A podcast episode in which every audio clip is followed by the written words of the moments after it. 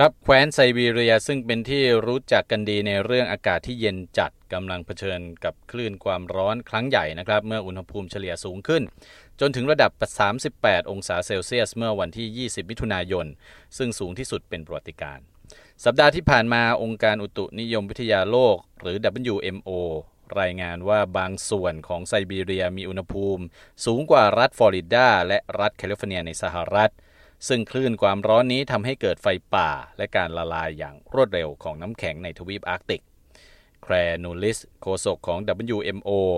ระบุว่าทวีปอาร์กติกมีอุณหภูมิสูงขึ้นมากกว่าอุณหภูมิเฉลี่ยทั่วโลกเกิน 2 เท่า ส่งผลกระทบใหญ่หลวงต่อระบบนิเวศ และประชากรในท้องถิ่นต่างๆ โฆษก WMO กล่าวว่าปรากฏการณ์ที่กำลังเกิดขึ้นในอาร์กติก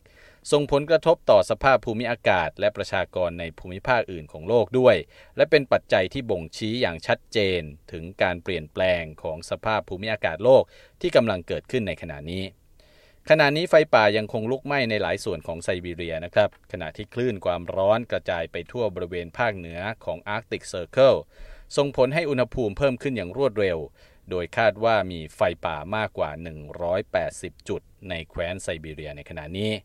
ตั้งแต่เดือนมกราคม นักวิทยาศาสตร์คาดการว่าปริมาณก๊าซคาร์บอนที่เกิดจากการเผาไหม้ของไฟป่าในบริเวณที่เรียกว่า Arctic Circle นั้น อยู่ในระดับสูงสุดในรอบ 18 ปี เท่าที่มีการบันทึกสถิติไว้ ยิ่งไปกว่านั้นการละลายของแผ่นน้ำแข็ง และชั้นดินเยือกแข็ง ก็ทำให้เกิดก๊าซมีเทน ซึ่งเป็นก๊าซที่ก่อให้เกิดปรากฏการณ์เรือนกระจก บนชั้นบรรยากาศโลก ส่งผลกระทบต่อระบบนิเวศในภูมิภาคนั้นไปอีกหลายสิบปีข้างหน้า ผลการศึกษาชิ้นใหม่ที่ตีพิมพ์ในวารสาร Nature Climate Change เตือนว่า